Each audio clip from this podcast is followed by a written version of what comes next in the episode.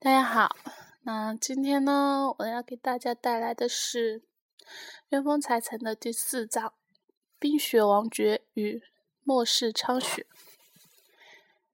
你是冰雪王爵，你是末世昌雪。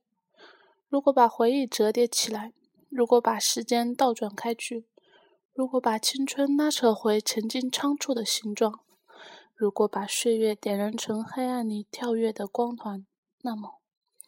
并不是虚构的、杜撰的，在我年幼的时候，真的出现过这样的梦境。明知道是虚假的，却真实的让人无法否认。梦境里，自己站在空无一人的寒冷冰原上，巨大的冰川像是斧头般劈过蓝天，浩大而漫长的风雪好像没有止境一般的从身后袭来，然后滚滚的朝遥远的地平线。卷去，大团大团的雪花吹开视线，搅动着白茫茫的光。天地间是尖锐的呼啸声，穿透耳膜，把胸腔撞击的发痛。银色的骑士和裹着黑色斗篷的妖术师，他们沉默地站在镜面般的边缘之上，他们的眼神沉寂的像是永恒的庞大宇宙。梦里的我一步一步向他们走去。慢慢靠拢，心口处是激动而又恐惧的心情。然后我慢慢的变成他们，我忘记了自己是变成了白银的骑士，还是黑色的巫师。在落笔写这段文字的时候，离我起笔写这本小说已经过去了整整八年的时间。八年是一个什么样的时间长度呢？如果按照八十岁的寿命而言。那么，已经过去了不算短的十分之一。而如果按照整个最黄金的青春岁月呢？那是一整个青春呢。好像人开始慢慢成长，就会慢慢的缅怀过去的种种，无论是失败的，还是伟大的、苍白的，还是绚烂的，都变成像甘草棒一样，在嘴里咀嚼出新的滋味。甜蜜里是一些淡淡的苦涩。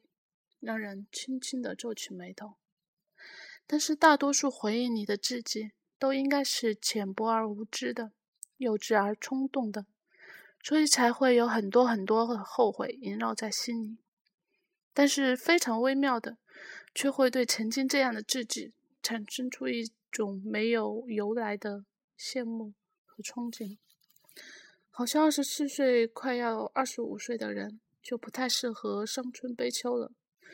对于曾经写过那些生活和回忆，也就多了很多羞愧而难以面对的情绪。也许人只有在年少轻狂的时候，才会那么放心大胆地展露自己的内心。脆弱的毛茸茸的表面，或者冷漠的光滑的内壁，将所有诗人的情感和心绪，像是展览一样盛大地呈现在别人的面前。博取别人的心酸同情，或者嗤鼻一笑。当时的理直气壮和信誓旦旦，在时光漫长的消耗里，变成了薄薄的一片叹息，坠落在地面上。十七岁时候的自己无勇无限勇敢，而现在的自己就像是我挂在包上的穿着钢筋盔甲的 Prada 小熊，坚强的，刀枪不入的。讨人喜欢的模样，却远远的离开了世界尽头的那个自己。重新看《换成后记》的时候，发现除了文笔显得稍显矫情之外，有很多真挚的感情，却是现在自己无法书写的了。在渐渐成长之后的今天，早就习惯了把所有内心的喜怒哀乐放到小说里去，借由那些自己创造出来的角色去尽情的表达。这样也不会被人诟病，因为一切都是此此情节纯属虚构。对于散文这样几乎是掏心掏肺的东西，却好长的时间都不碰了。除了在二零零三年的和二零零四年的时候出版过两本散文集之后，一直到今天都不敢再出版任何关于心情的记录，像是产生了抗体，在某些伤害朝自己靠近的时候。就会敏锐地察觉到，于是脑海里那个报警器就会嘟嘟嘟的开始响了。后记里提到了好多的事情，以及好多的朋友，有些朋友到现在依然每天见面，比如阿亮，有些却只能偶尔通个电话。大家都在八年的时间里渐渐的成长改变。拥有自己的生活，拥有新的朋友圈，拥有新的生活环境、新的工作、新的人生的意义，于是也就没有多少人再去回头寻他当初我们怎样走到了今天。好像又开始了伤感的话题。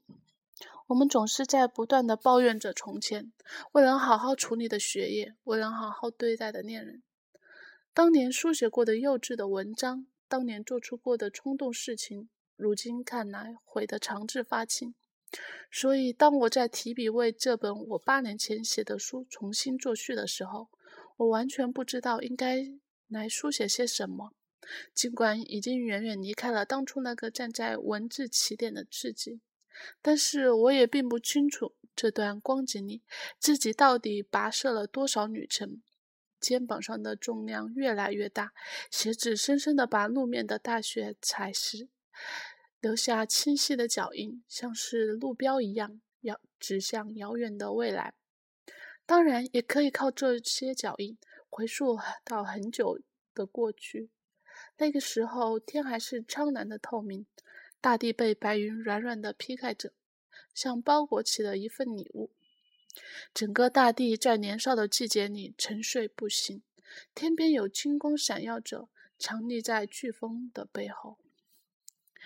连续一个星期对着这部自己第一部长篇小说缝缝补补，像个年老的妇人在修补自己当初的嫁衣一样，心中是某种难以描述的情绪，微妙的混合着悲伤和喜悦的比例，难以精确的计算成分。细枝末节，重新修容一番，好像自己在文字上的洁癖永远都存在着，难以面对一年前，甚至半年前、三个月前的作品，所以就更别说看见八年前那个对文字还很陌生，但充满激情的自己。我们总是在不断的用文字讨论着文字里的激情和技巧到底比什么重要，到底什么比较重要？而答案却是没有的。上海在结束了漫长的白雪冬季之后，开始慢慢的复苏过来。白银的大雪变成了灰蒙蒙的雨水，整个城市又重新变成了那个在沐浴在湿润的雾气下的繁华城市。旋转的玻璃球光芒四射。我们只有在想象中去窥探和触摸曾经遥远的冰原世界。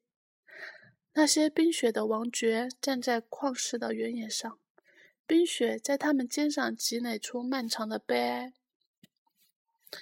那些爱恨，那些命运里沉重的叹息，都被白光凝聚在宁夏的苍雪里。记忆里这样一个靠想象力和激情所幻化出来的世界。好像离我有一个光年那么遥远，它停留在我十七岁的尽头。我们悬浮在宇宙白色的尘埃里，很多的名字被反复的传颂着，他们在很多人的生命里成为了传奇。他们的头发是白色和，嗯，他们白色的头发和白色的同人，他们悲惨的命运在鸟鸣。声里蒸发成灰烬。他说：“阴空是尼诺，蓝闪，哦，应该是蓝闪。他们从一个男孩子十七岁的脑海里脱胎，然后变成世间的一个小小的传奇。”上海慢慢的进入了春天，阳光灿烂的时候，会到楼下的星巴克喝一杯咖啡，坐在露天的路边。看见来往的外国人手里拿着英文报纸，手上拿着咖啡，匆匆赶路。他们翻动报纸的声音哗啦哗啦。而几年过去之后，我也不是当初那个背着书包匆忙上学的小孩。现在每天都会穿着稍微正式一点的衣服进入写字楼，在每天早上被电话吵醒之后，开始一边喝咖啡一边和别人讨论各种选题和项目。整个房间在空调运转了一个晚上之后变得格外干燥。拧开莲蓬头，花洒哗啦啦地喷出无数白色的、蒙蒙的雾气。开车、看电影，书写着《小时代》最新篇章。魏凌霄到底应该是和简溪还是公明在一起？想破了脑袋。整理最新的工作计划，和广告商打拉锯战。对媒体记者时而谄媚，时而敌对，机关算尽，彼此假笑。这样的生活离那个冰雪覆盖的帝国有多么遥远呢？白银的骑士，或是妖术的巫师，其实他们从来没有存在过。八年前的自己受不了分离，受不了孤单，受不了成长，受不了沮丧，受不了失望，受不了世俗，受不了虚假，受不了金钱。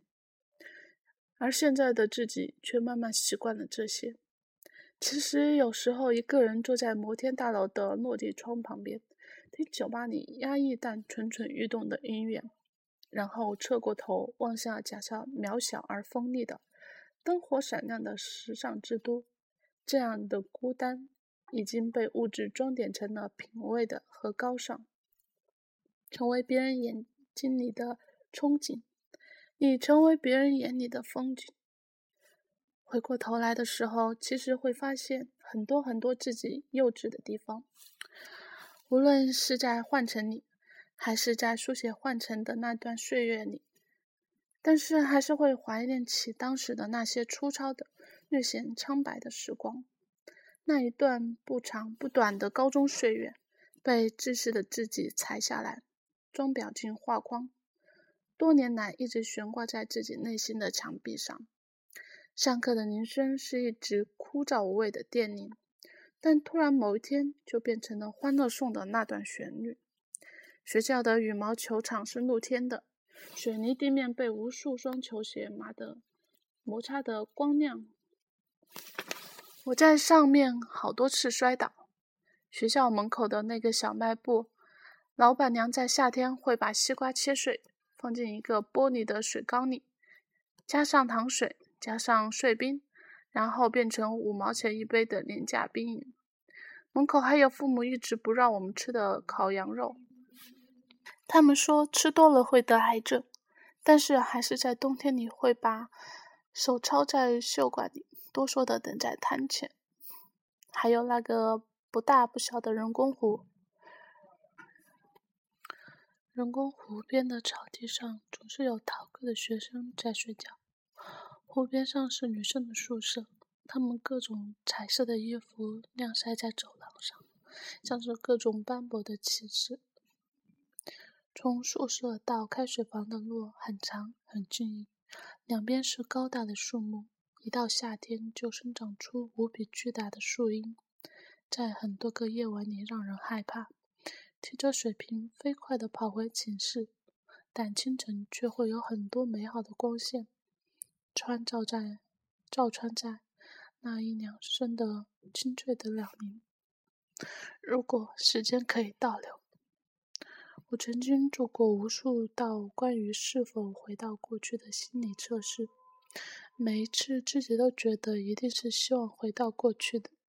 但是当我认真的选择的时候，我会发现，当你洗去这些年的尘埃，重新站在时间干净的起点。你并不一定过得比现在快乐。时光倒流的前提，一定是要让我保留这些年的记忆。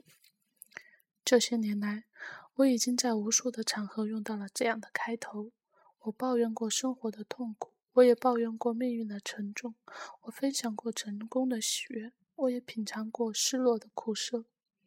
但是，就算有再多的重量和尘埃积累在我的肩膀，他们到最后。都装点了我的命运。